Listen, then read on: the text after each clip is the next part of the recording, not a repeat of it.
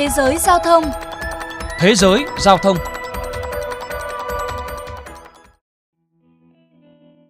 Chiều ngày 2 tháng 1, chuyến bay số hiệu 516 của hãng hàng không Japan Airlines đã bốc cháy sau khi hạ cánh tại sân bay Haneda, Tokyo, Nhật Bản, sau khi va chạm với máy bay cứu hộ của lực lượng tuần duyên Nhật Bản.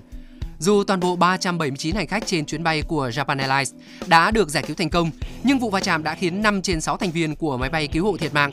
Vụ việc cũng đã khiến cho nhiều chuyến bay tới và rời sân bay Haneda buộc phải hủy bỏ.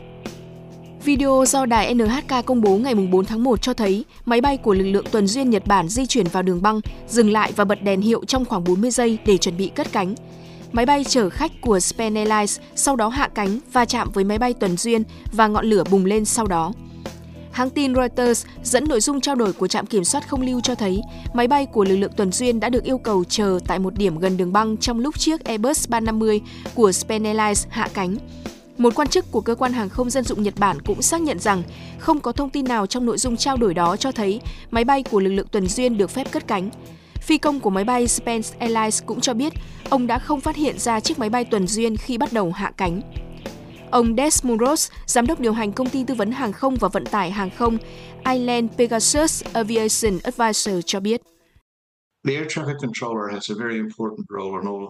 Đài kiểm soát không lưu có vai trò rất quan trọng trong những vụ việc kiểu như thế này.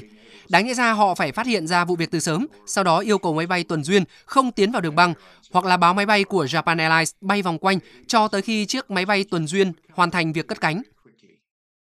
Theo Nikkei Asia, điều tra sau đó cho thấy các nhân viên tại đài kiểm soát không lưu Haneda đã không có liên lạc thêm giữa họ và máy bay của lực lượng tuần duyên sau khi họ chỉ dẫn cho máy bay này. Các nhân viên cũng thừa nhận họ đã không nhìn thấy chiếc máy bay tuần duyên tiến vào đường băng khi vụ va chạm xảy ra. Theo Bộ Đất đai, cơ sở hạ tầng, giao thông và du lịch Nhật Bản, các kiểm soát viên không lưu không bắt buộc phải xác nhận trực quan chuyển động của máy bay sau khi đưa ra hướng dẫn. Mỗi đường băng và đường lăn có một nhân viên kiểm soát không lưu được giao phụ trách cùng với một nhân viên kiểm soát khác giám sát tình hình. Bên cạnh đó còn có hệ thống giám sát bằng đèn tín hiệu để cảnh báo khi có máy bay tiến vào đường băng, trong khi một máy bay khác đang hạ cánh.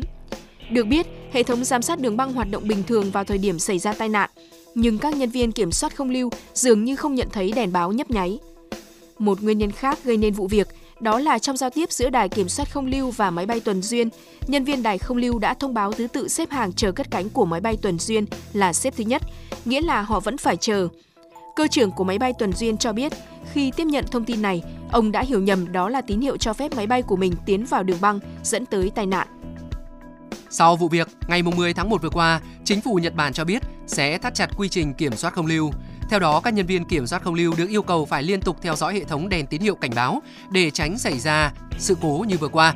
Đồng thời, đài không lưu bỏ việc thông báo thứ tự xếp hàng vào đường băng để tránh gây ra hiểu nhầm.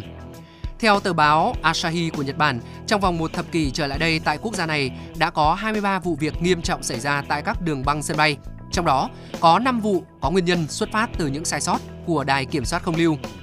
Ngoài ra, theo Reuters, Japan Airlines ước tính vụ việc vừa qua đã gây thiệt hại trị giá vào khoảng 104 triệu đô la Mỹ cho hãng. Mới đây trong cuộc họp báo diễn ra vào hôm 17 tháng 1, Tư lệnh Cảnh sát biển Nhật Bản Shohei Ishii cam kết sẽ ngăn chặn sự việc tái diễn.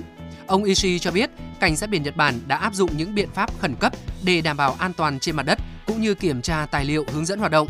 Các phi công được yêu cầu thảo luận về quy trình hoạt động, phân chia công việc trước và sau mỗi chuyến bay để cải thiện khả năng giao tiếp cũng như chủ động thông báo những dấu hiệu bất thường trong khi bay.